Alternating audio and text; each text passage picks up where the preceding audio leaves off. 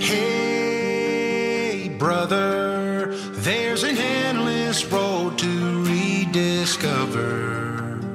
Hey, sister, know the water's sweet, but blood is thicker. Oh, with the sky. Welcome to the Reformed Brotherhood. Brothers don't shake hands. Brothers gotta hug. I'm Tony. And I'm Jesse. brother? I'm gonna have a brother? I've always dreamed about having a brother. If you'd like to join our Brotherhood, you can join our Facebook group. You can email us at reformbrotherhood at gmail.com or you can find us on Twitter at reformbrohood. You can also subscribe and rate us on iTunes, Google Play, Stitcher, or anywhere else podcasts are found. Hey, brother. Hey, brother. Hey, brother-in-law. All right, everybody. So this week we had some technical difficulties and uh, we lost the audio from our recordings. But fear not. Uh, a couple years ago, I gave some lectures in systematic theology at a church that my wife and I were a part of, and uh, the the content maps up pretty well. So I'm going to go ahead and uh, let that fly. I'm going to put it out in two parts. So uh, that should get us right in line where we need to be for next week's episode. Thanks. So tonight uh, we have moved out of kind of the most difficult technical philosophical kinds of theology that we're going to do. So the doctrine of the Trinity and the, the persons of the Trinity is the most the most philosophical and the least exegetical uh, in terms of the way that we're going to approach it. So from here out, we're going to be dealing with probably more concrete kinds of uh, topics and more application. But I want to re-emphasize, and I, I think Horton does a great job of this. It's absolutely vital that we understand the, the nature of the Trinity and who the divine persons are and how they're unified. Because as you started to see in this chapter, the divine persons and their action towards creation always takes that Trinitarian format. It's always the Father acts, the Son obtains whatever the Father's desire is, and the Spirit applies that in, in creation. So in salvation, as I've said before, the Father chooses who will be saved and how they will be saved. The Son comes and obtains that salvation, and then the Spirit applies that. In creation, the Father creates the Son uh, through the Son, and then the Holy Spirit orders that creation. So it's important that we remember that as we keep going. Um, if you have questions about that, if something's not clear, or as you're reading, if something doesn't seem to line up with that, please bring it up in class. We had some really good discussion last week, um, and I think that's it always takes a little while for a class to kind of gel and get to that point where they feel comfortable with that. Um, and I think that we've gotten there, so I'm excited about that. So I'm going to go ahead and open us in prayer, and then uh, we will go ahead and jump right in. Father, you are a God who creates. Um, you bring life where there was no life. And uh, tonight, we, as we look at your creation and we talk about different ideas of how you created and what the text you've given us means, I pray that you would humble us and bring life into us tonight. Uh, we stand as uh, believers in your Son. We trust him to save us, and we are filled with your Spirit. So, as we come to your uh, Bible tonight and as we discuss various aspects of creation, help us to see the things you wish us to see and help us to forget the things that we shouldn't. Uh, we love you, God, and we pray in the name of your Son and in the power of the Holy Spirit. Amen. So, tonight we are talking about creation. Um, so, hopefully, you had a chance to read the text. Um, Horton does a really good job of kind of just going through all of the basics of creation, and he has a really good section on providence in there. Providence is one of those topics that's difficult to really know where to place it. So for now, we're not going to talk about it too much as we're doing the creation chapter. Uh, we'll probably touch on it a little bit when we get to salvation and election, which is coming up in a couple weeks. So we're going to go ahead and jump straight into creation ex nihilo. Uh, so ex nihilo is just a Latin phrase that means out of nothing or from nothing. That ex is the same that we get uh, the word exodus. So it's it's the coming out of Egypt or the escape from Egypt. Escape is another word that has that. Um, and then nihilo is where we get like nihilism or um, annihilation, that kind of language. And this indicates the specific, uh, specifically that God created all things that it are created without the use of previously existing matter. So in in almost every other uh, religion, and, and as far as I know, every religion that came before Christianity, um, and so, in many ways, even including Judaism, um, it wasn't very concrete in Judaism. This this part of it. This was really a Christian development. Most of the time, the creation of the world and the universe was from some sort of pre-existing matter. So sometimes it was uh, a battle between the gods, and humans were created out of drops of blood that fell to the earth. Um, even in Greek mythology, you have the the uh, Greek god Chaos. Uh, was he was he always existed, but he created the world kind of out of parts of himself. Created he took parts of himself, and then it became ordered and, and orderly. So Christianity is really one of the unique religions in the world um, that has a creation out of nothing. So it's not as though God shaped things that existed or reshaped things that existed. He simply spoke and called it into being. It's also important. There are some strands of uh, some strands of thought that consider themselves Christian that I would call sub-Christian. Um, would say that God does, in some sense, create out of His being thing called Christian panentheism, where the creation is so intimately linked with the very nature of who God is that it's a necessary thing. So God had to create, otherwise he was incomplete somehow. Um, I would reject that flat out. Um, so, as opposed to that, God the Father created simply by speaking through His Word or through His Son and then ordered that creation by means of the Spirit. And we see that right in the beginning of Genesis 1. We have, in the beginning, God created the heavens and the earth. We'll go through the text specifically. But then it says, uh, He said, Let there be light. And then there's also that section where it says, The Spirit was hovering over the waters. So we see all three persons of the Trinity in there that God creates, the Son is the con- sort of the context and the instrument by which God creates and then the Spirit orders that creation. He structures it. So when we see God saying, Let there be light, and then there was light, it's actually the Spirit that is sort of bringing that effect about in creation. So uh, we're going to spend a little bit more time actually going through the text. Now, I call this exegesis. It's not formally exegesis because there's all sorts of other steps that would be involved if we were doing an actual exegesis of the text. But we're going to go through the text in some detail and just step through the account. And then we'll talk a little bit about uh, some of the tensions between Genesis and 1 and 2, um, sort of uh, from a kind of apologetic value, how some of those tensions can be resolved. Uh, and then we'll talk about some other issues as well. So we see in Genesis 1, God creates the heavens and the earth. Now, when we read this as 21st uh, century uh, readers, we tend to think of this as, oh, the heavens and the earth. We think of two separate things that God created. This is actually a form of speech called a merism. And what that means is it's, it's when we speak of either parts of something to refer to the whole, or most often we refer to the extreme ends of a spectrum. So we might say, I searched high and low, or uh, I've been everywhere from here to there. Those are both examples of merisms what I mean when I say I've been everywhere from here to there is I mean I've been here and I've been there and I've been in every place in between there. When I search high and low, I'm searching from high to low. So there's other examples of that. Um, the children's song Head, Shoulders, Knees, and Toes is kind of an example of that. You know, you do head, shoulders, knees, and toes, but it's a game to kind of talk about all of the parts of the body it's probably not intended to refer to the heavens or the earths as specific things, but we should read it as saying, In the beginning, God created all things, including material and immaterial things. Um, we tend to think of heaven as the place that God lives, and the problem with that is that God created the heavens, so there must have been a time where God wasn't in heaven because heaven didn't exist. So the heavens, as we'll see, refers to kind of the sky and the things above and then the earth refers to the things below. Heaven also tends to refer to kind of immaterial things.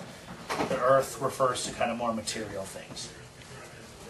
After God creates the heavens and the earth, or the earth, there's an interesting statement that the Spirit hovers over the waters. Um, to be honest with you, scholars don't know exactly what to do with this because it doesn't say anything about waters being created. So we don't know exactly what they're talking about. But the phrase waters seems to indicate the original state of created things before they became structured.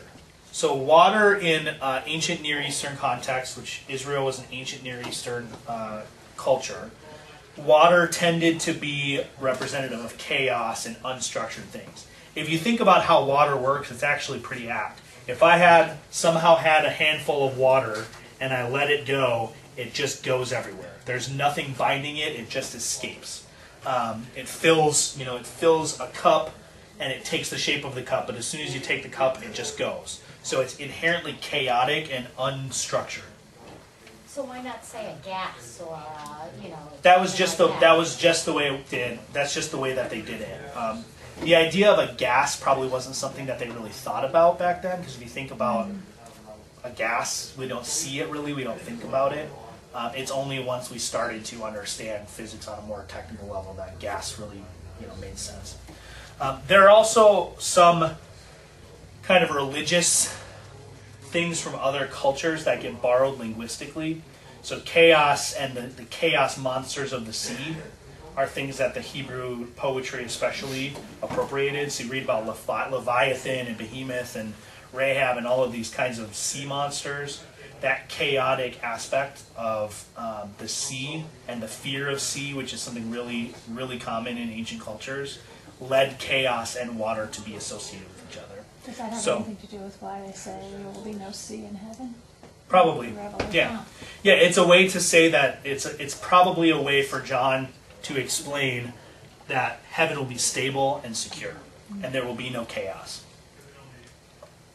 We can talk about it in a little bit, but that gives us a whole new understanding of what's going on in the flood and what the promise never to destroy the earth with the waters actually means. Um,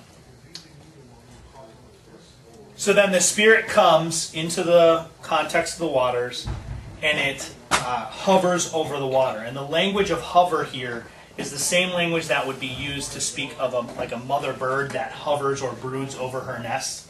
And it has to do with bringing life and protecting and structuring and giving order. So the, the Spirit comes, so when the when God the Father says, let there be whatever, it's the Spirit who brings about that intent in creation. So there are different sort of schemas for how people will read this text and bring it about. The way that I would read it, excuse me, is that God creates the heavens and the earth, and it's formless and without void, and the Spirit is hovering over the water. And then that's a summary statement. As the Spirit hovers over the water, the other stuff unfolds. So God says, Let there be light, and the Spirit hovering over the waters is descriptive of everything that happens after that. It's not like the Spirit is hovering over the waters, and then we see in the next that the waters are separated and there's different things that happen, and then the Spirit's not hovering over the waters. The Spirit is still hovering over the waters. The Spirit is what keeps the world from flying off into chaos as we speak. The fact that the atoms in my body don't fly off, you know, repel each other and I disintegrate, that's the Holy Spirit maintaining structure in the world. And then we see this sequence uh, where it says, Then God said, the remainder of creation takes the form of God acting toward the created universe through his Son, who mediates the Father's action in the Spirit. So God speaks a given command to creation. That, that speech impacts creation and then is mediated and organized by the Word, or by the uh, Spirit. What we see next is that creation uh, unfolds in six sections. We're all familiar with the six sections. We won't talk about it too much unless there's a huge interest, um, but you'll see certain parts of the church um, acting under various kinds of pressures from primarily from outside of the church to try to try to say that the text is intending to say something other than six 24 hour periods. Now, I'm not saying that the world is 10,000 years old. I'm not saying the world is not 10,000 years old. We can talk about my position if we want. But um, when we talk about whether something is literal or figurative, there's different ways that things can be literal and figurative. So I could say something, I could engage a metaphor that's a literal concrete metaphor. When I say, this chair is light as a feather, that's a literal and concrete metaphor. Because I'm saying this chair is in fact light, and in some way it's light like a feather. Now, when I use a metaphor that doesn't uh, engage that actual real description, that's a more abstract metaphor. So there's concrete metaphors that actually describe the way some things are, and then there's abstract metaphors that don't. So it's possible that the six 24 hour periods are, are metaphors. But the metaphor only takes form if we understand it as actual 24 hour periods. So it's what you see is some people want to say, well, the word yom doesn't have to mean 24 hours. And that's true. Even in Genesis 1, there are places where yom means something other than 24 hours. However, it's very clear that the author was intending to present you with six 24 hour periods. What those 24 hour periods represent is what needs to be debated. But it's not, I don't think it's defensible to just say, well, what they really meant was millions of years. It's six, six periods of millions of years, and the author knew that. It just doesn't work. So, um, as I said, it could either mean that it's a concrete, literal statement, meaning that it's presented as a historical event that took six actual, literal, sequential 24 hour days. Or it could be a concrete, figurative statement, meaning that it's, it's a metaphor and the like a rock portion of it is like six 24 hour sequential periods. Um, we don't know exactly what that means. Um, and I don't think that just reading Genesis is going to give us the answer. We have to look at the rest of Scripture, we have to understand various things.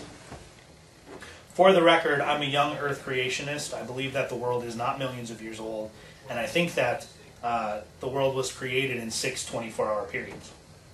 I'm, this isn't my area of specialty. I could be convinced otherwise, but that's where I am right now. Um, I don't think that you are saved or not saved because you believe in six 24 hour periods or not. Um, it does have implications for parts of our theology, and we'll talk about that when we get to, to the salvation section.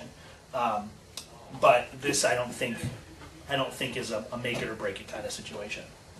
As I've said before, this is the kind of thing that if you get it wrong, you're a Christian who's wrong. Or if you get the Trinity wrong, you're not a Christian. Um, so there's a literary structure that we see. The first sequence, which is uh, days one, two, and part of three. The first sequence involves creating and organizing kind of habitats or context for things to exist in. The first day, light is created. Now, it's not, uh, we don't seem to have a, like a light source. We don't seem to have light existing in particular places. It's just light exists. There are some places where there are light, and there seems to be some places where there's darkness, and they seem to be tied into some kind of sequence. Because he says the light is called day, and the darkness is called night.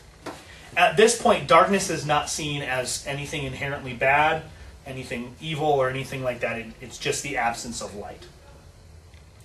Uh, and then we see on day two, the universe is separated from the lower waters, which have no name. They're just called the lower waters. Uh, and then the upper waters, which also have no name. Now, the, the Bible talks about a firmament or an expanse. You might hear it called a, um, called a, a vault. The Hebrew word is the same as uh, what you would put over your over your sleeping area, so it's like a canopy.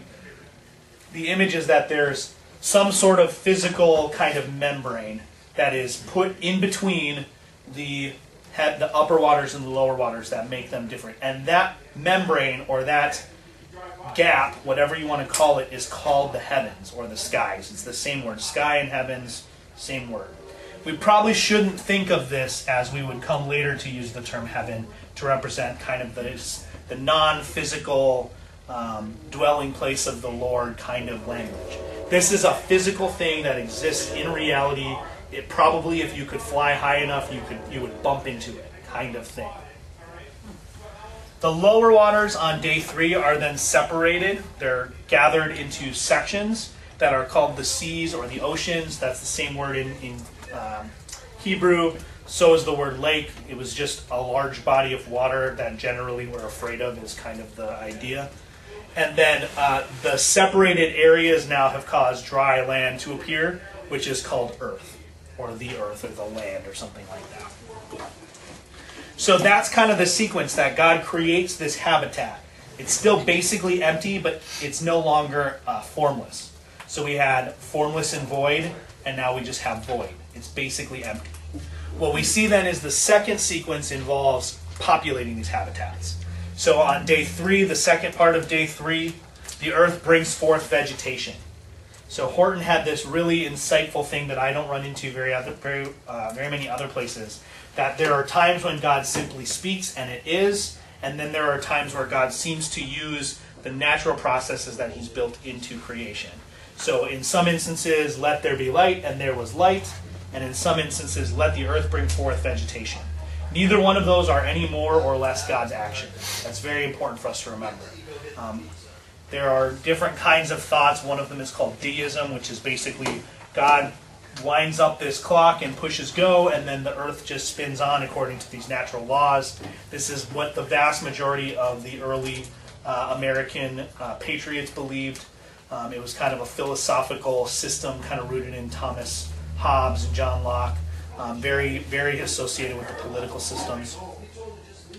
But this is not so. So God is directly involved in bringing forth vegetation, but he does so providentially by means of just that's the way he created it. I love Horton's phrase, that's the way he worded it to be. He intended it to be that way when he spoke it into being. That was part of it, that the earth had the capacity to bring forth vegetation.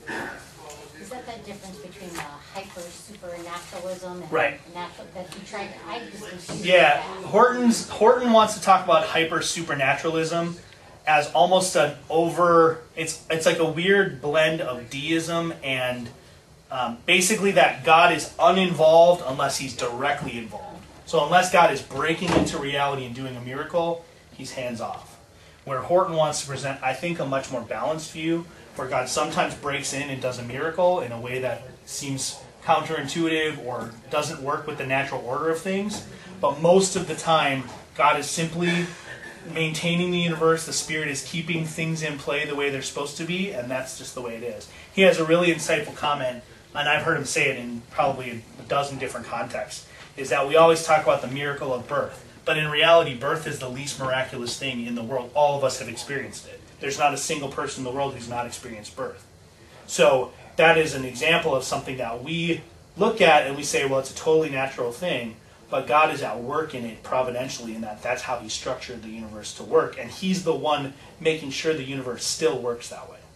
So when He talks about hyper supernaturalism, He's talking about this artificial distinction between God's sort of interventionary work and God's sort of ordinary maintenance.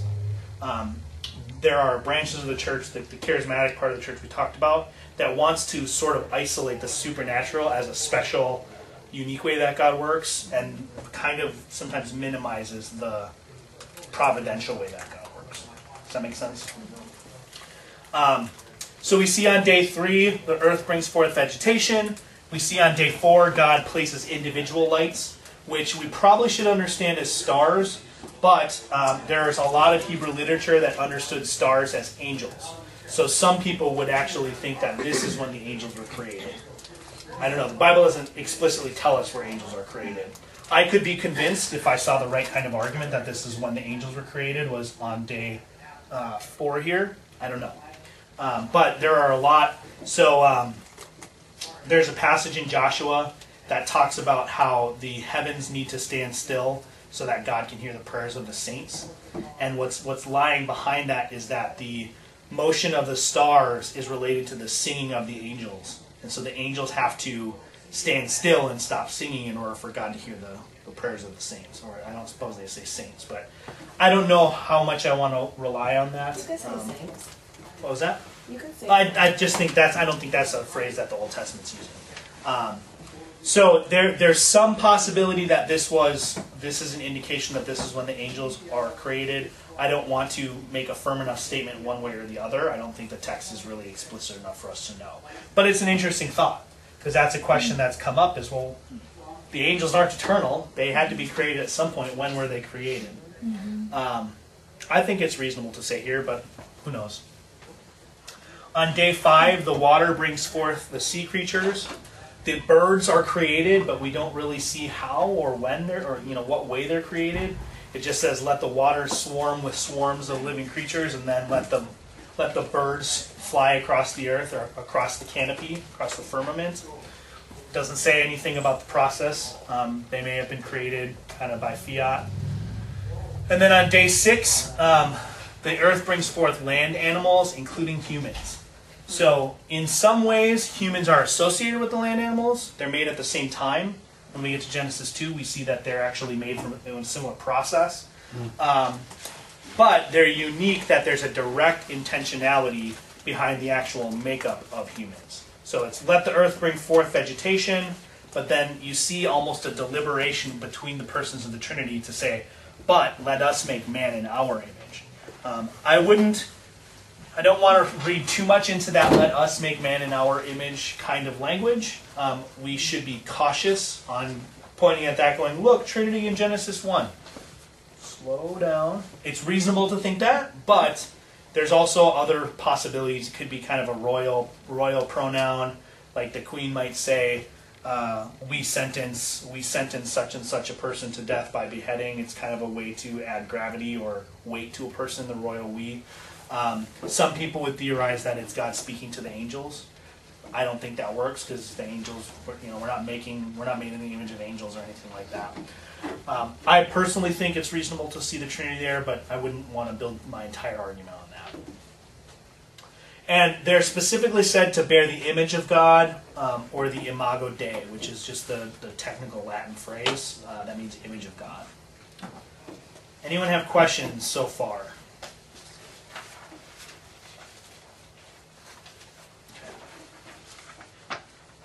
So here are a few general thoughts that stem out of this. We see that God creates immediately or directly by simple spoken fiat. God says, Let there be, and there is. Uh, he utilizes nothing except his word and his spirit in this creation. But we also see God acting uh, mediately or uh, indirectly by means of the way he structured the universe. So that's that section that Horton points out. Nothing that God creates at this point is bad. All of it is declared good or very good as a whole. So a lot of times you see people will say, God creates the world and he declares everything good, and then he creates humanity and he declares humanity very good. That's not, I don't think that's what the text is saying. I think what the text is saying that he creates everything, including humans, and he declares all of it very good. It's not that humans are special in being declared very good. It's that he steps back from all of creation that he's done and says, This is very good when it's complete. That idea of complete, that idea of shalom, which is everything as it should be ness, that idea of completeness is important in the Hebrew mindset. So when we see God declares the world, the created order, very good, it's speaking of it as a whole. There's a clear literary structure to the document. So I don't know how anyone can read this and not and say there's not a literary structure. It is true that it doesn't fit kind of classical um, classical Hebrew poetry. It doesn't fit neatly in a different genre besides narrative.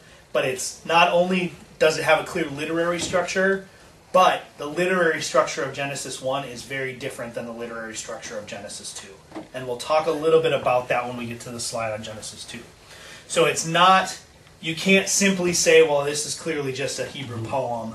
Uh, this isn't intended to be any sort of statement of history because it utilizes standard historical narrative kinds of um, conventions, but we also need to recognize it doesn't follow all of those the same way other parts of even Genesis do. Uh, we should not read this as a science textbook. So you'll hear that a lot when you talk about Genesis. Um, but you have to be careful because nobody really clear clarifies what that means. So just because it's not a science textbook or a history textbook doesn't mean there's not scientific or historical realities that are represented or even presented. So just like you might pick up a copy of um, Gone with the Wind, it's not a history textbook, it's not a science textbook, but you can probably read it and get some true facts about the Civil War. Probably a similar dynamic going on here. I I'm not want to say this. This is not fiction. Like I said, it's also not a mythology or an allegory. It doesn't fit neatly into any one genre. So we need to be cautious as we read it to not overdo it as a this is literally scientifically, historically what happened, but we also need to be careful not to go, well, you know, the first day represents this, the second day represents that, and it's just a general idea. When we read Genesis 1 and the very first part of Genesis 2, these are the three points that the author is trying to communicate to us. God is the creator of all things, He is the sovereign of all things, and creation is good. Those are the three points. So if you read it and you're reading anything else out of there, uh, that's great, but that's not really what the author is intending to communicate. There's probably some intention to communicate some sort of historical value. What the extent of that is, uh, we, we are probably not in a position to know until we can ask the person who wrote it.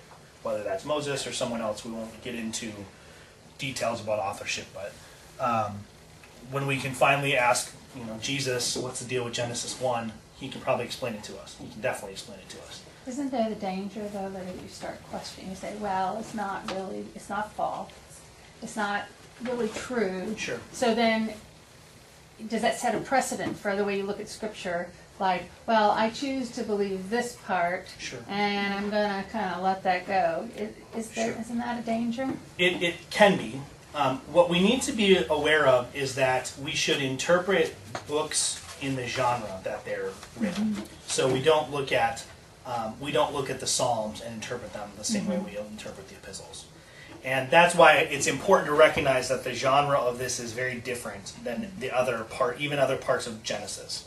So, well, what you're saying is true if we want to do that in. So, for example, um, in the, the Joshua narrative where the sun stands still, we don't have a real warrant to just say, well, everything around it is historical, but that sun standing still thing's probably just an allegory. We don't have a good reason to do that because it's right in the middle of a text that's clearly a historical text. Genesis 1, and in some ways, Genesis 1 through Genesis 11, um, all the way through up until you get to Abraham.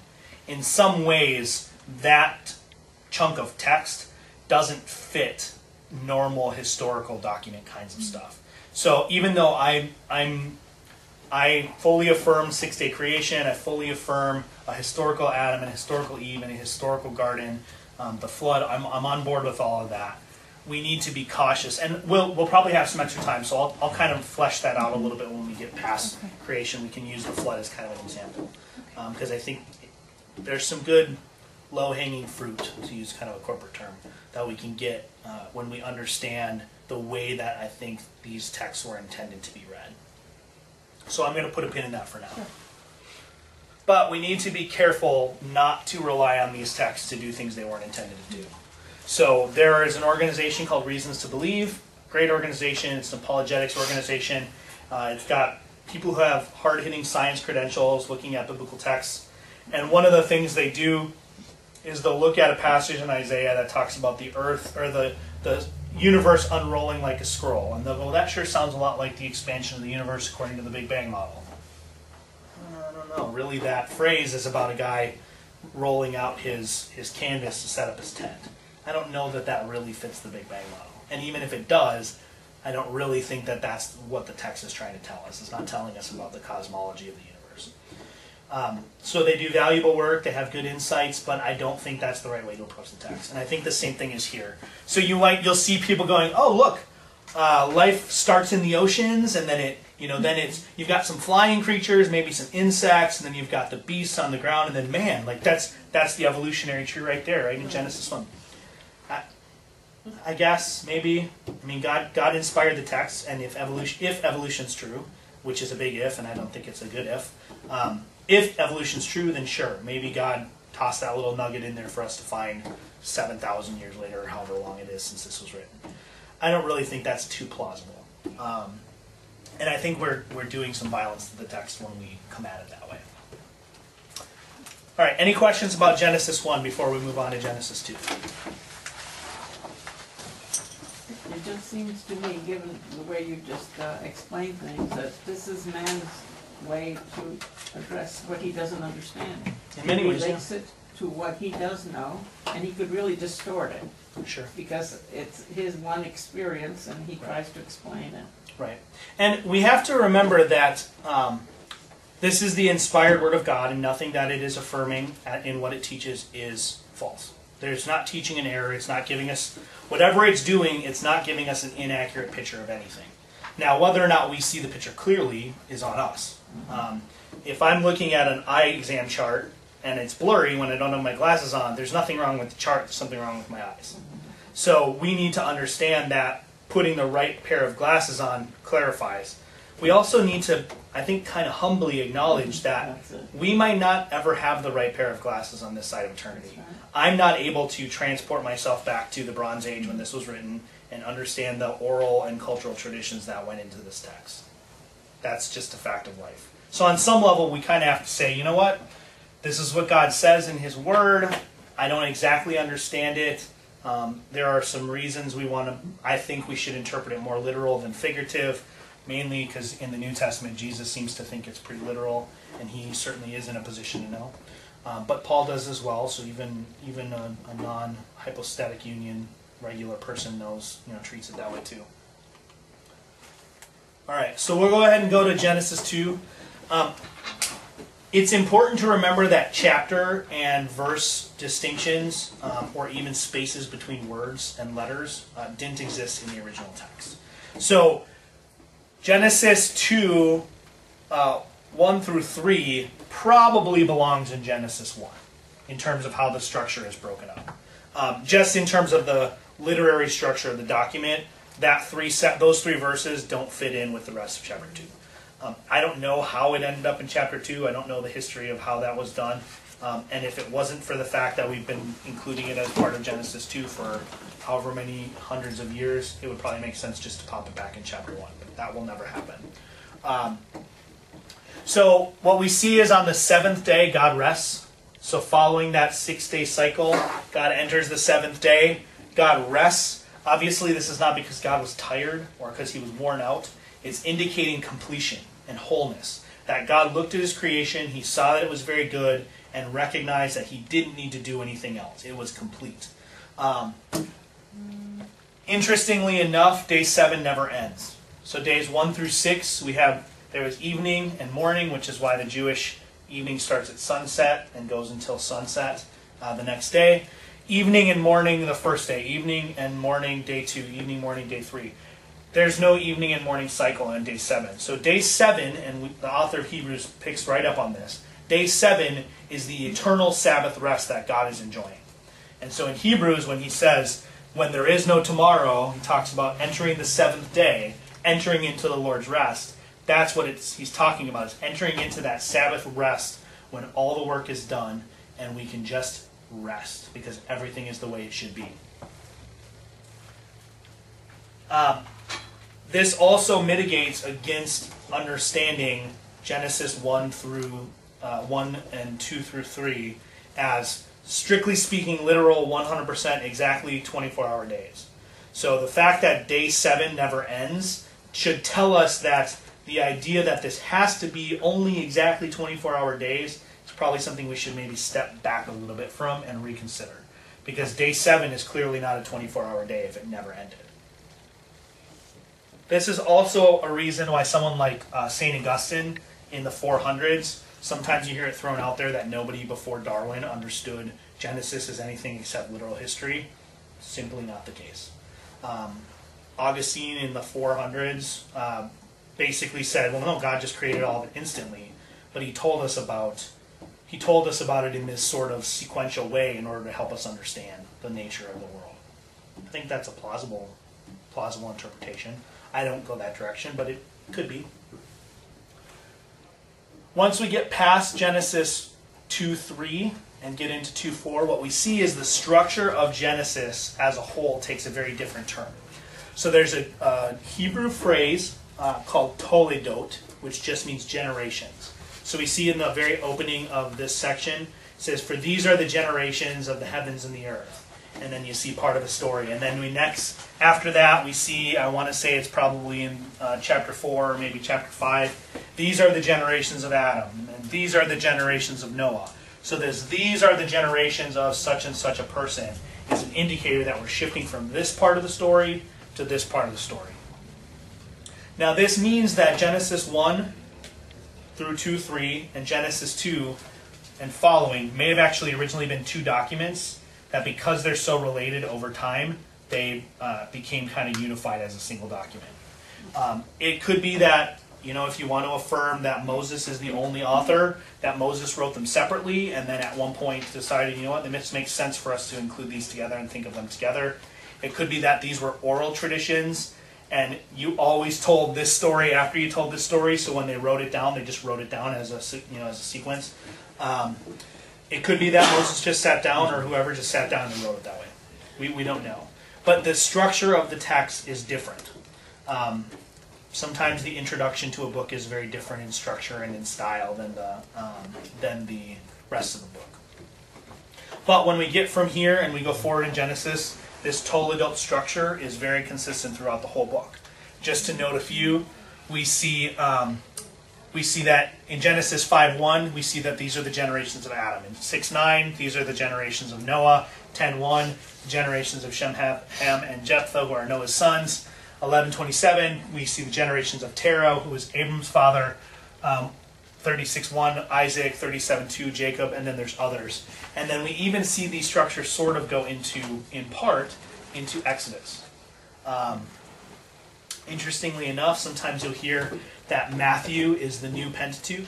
They, scholars will talk about how Matthew seems to be intentionally structured to mi- mirror the Pentateuch. The beginning of Matthew is these are the generations of Jesus Christ, son of David, and then it goes through the genealogy. So it's very clear that Matthew is intentionally the same way that John goes and says, "In the beginning was the Word," to make you think of Genesis one. Matthew goes, "These are the generations of Jesus Christ, son of David," da, da, da, to make you think about Genesis one as well, or Genesis um, five one, which in some ways is actually another evidence that they may have uh, even been aware of the fact that they were two separate books or two separate documents in the first century. Is that Matthew seems to look at Genesis two forward and goes there. Uh, John seems to go to um, Genesis 1. I don't know. I'm not an Old Testament scholar, and, and I'm sure that somebody could correct me if they wanted me to, um, but it, it seems logical to me. Uh, Genesis 2 appears to take place after the gatherings of the water, but prior to the earth bringing forth vegetation. We see that little note that this was before any shrubs of the field had sprung up from the ground, before there was any rain. The, there's this mist watering the face of the earth.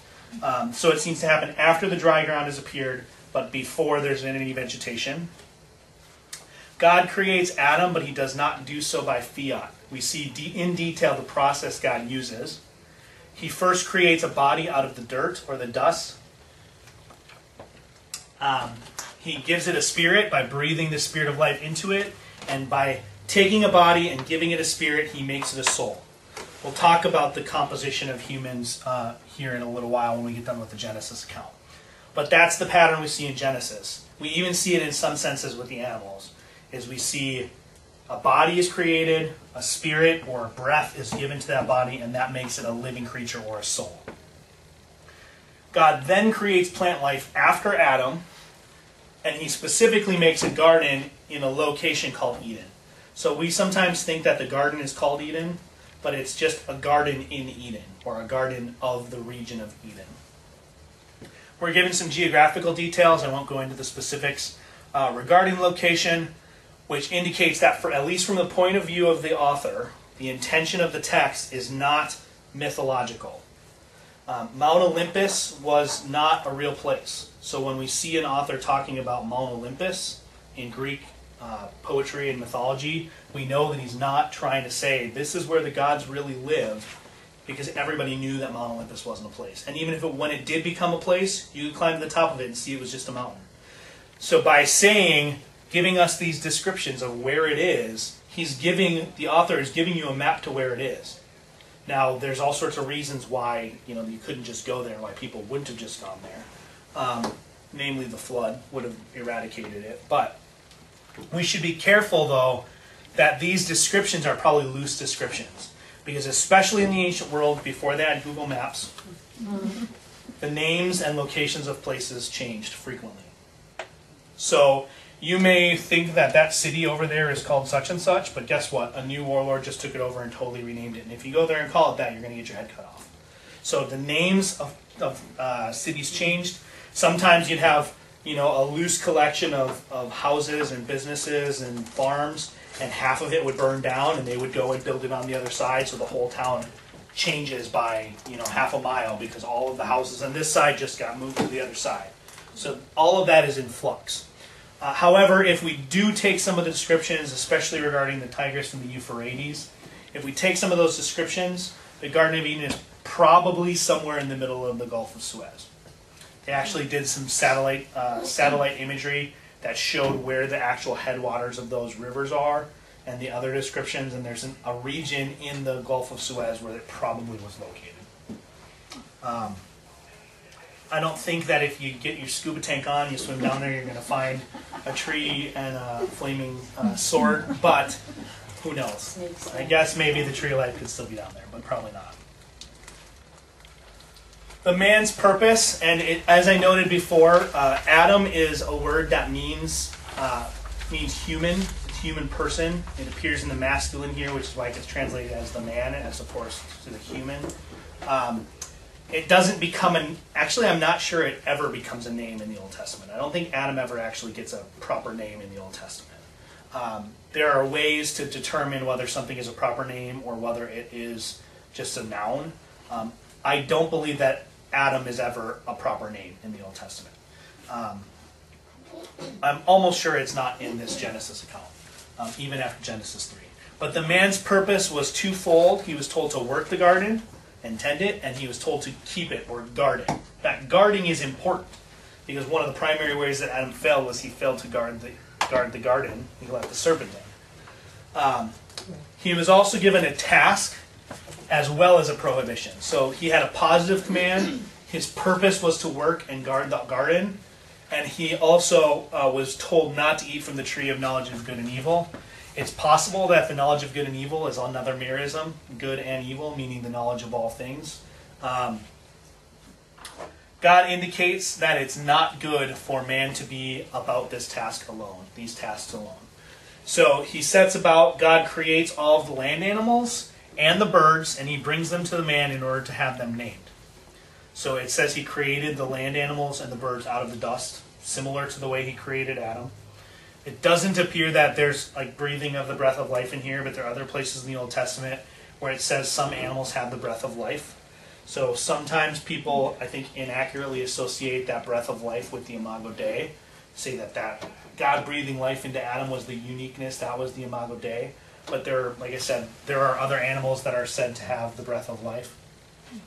A couple things that are important. Uh, God indicates that the animals will be named by Adam. Naming shows authority in, in the ancient Near East. So the fact that um, the fact that the animals are named by Adam shows that he is expected to take and have authority over them.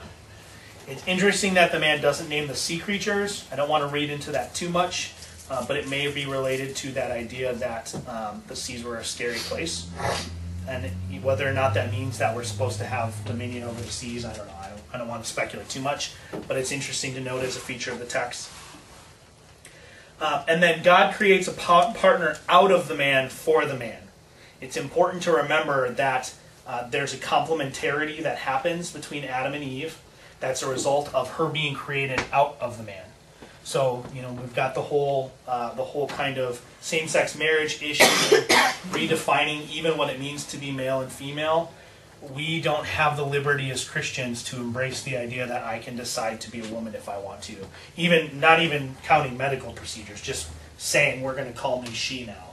I don't have the liberty to do that because God created man, He created woman out of man, and that that I don't want to say imposes that creates a predefined kind of relationship between men and women that is something built into the fabric of creation.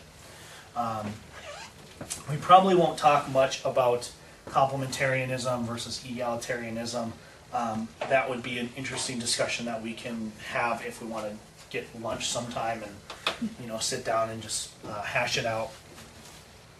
It's probably better to understand the term rib as simply meaning side um, we have this uh, we have this picture of God taking one rib and then kind of expanding uh, expanding that rib to be the woman. But it's probably more along the lines of taking a large portion of Adam away and creating the woman with that. You can maybe even almost think of like splitting Adam down the middle and creating a woman from the, the side of Adam.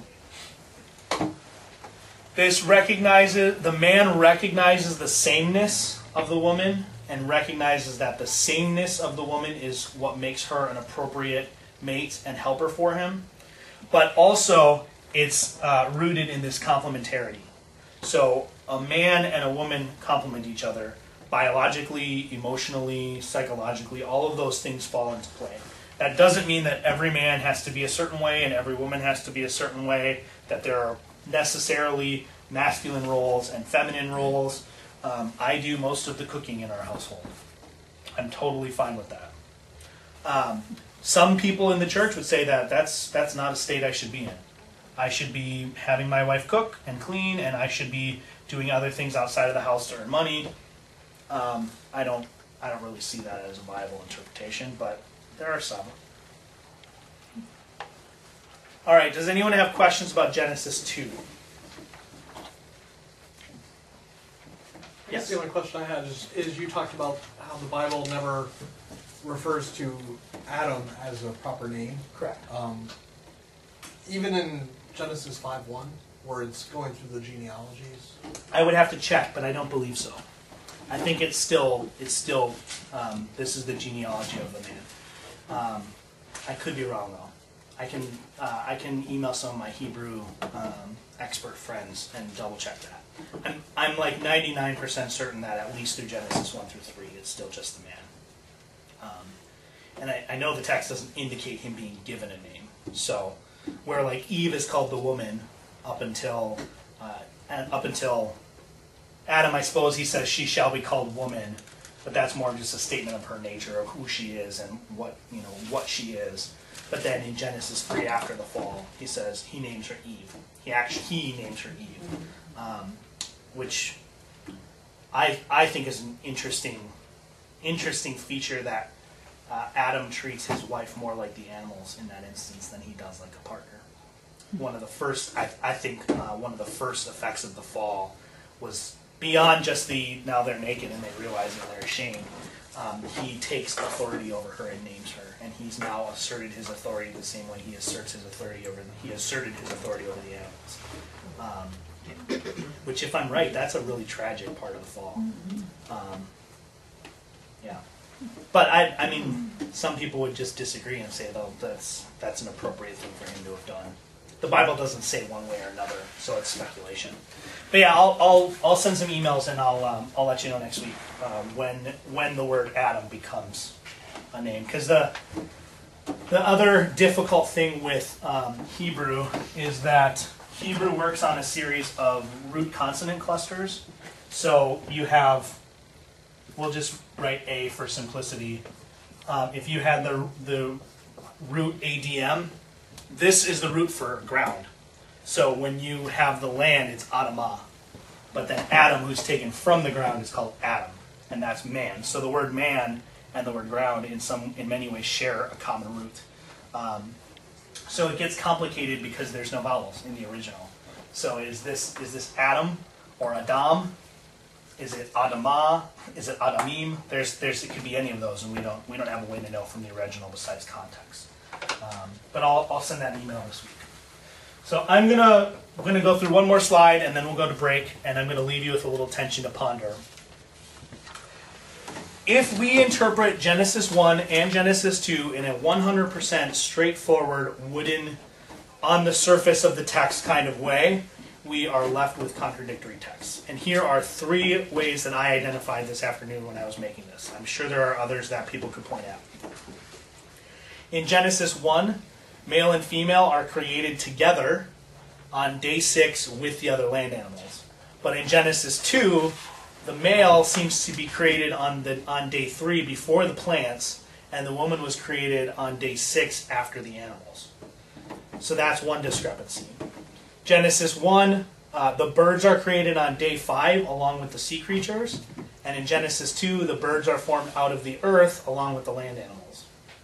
Uh, in Genesis 1, it appears to be explicit. Uh, uh humans are given explicit dominion over the fish of the sea, the birds of the heaven, the livestock, the creeping things, which would generally include insects and any other animal that doesn't have legs, like a snake, um, and the earth itself. And in Genesis 2, it seems like uh, Adam has authority over the land animals and the birds, uh, indicated by the naming, and over the plants, indicated by the role as guard and worker of the garden. Uh, as I said, there's kind of that absence of that authority over the, the sea creatures. Um, he doesn't name those, so the primary way Genesis 2 indicates that authority is by naming, but he doesn't name them. So those are three tensions that I want to leave you with when we go to break, and don't worry, I will uh, give you the resolution in my estimation when we come back. But I want to let you kind of wrestle with that a little bit. What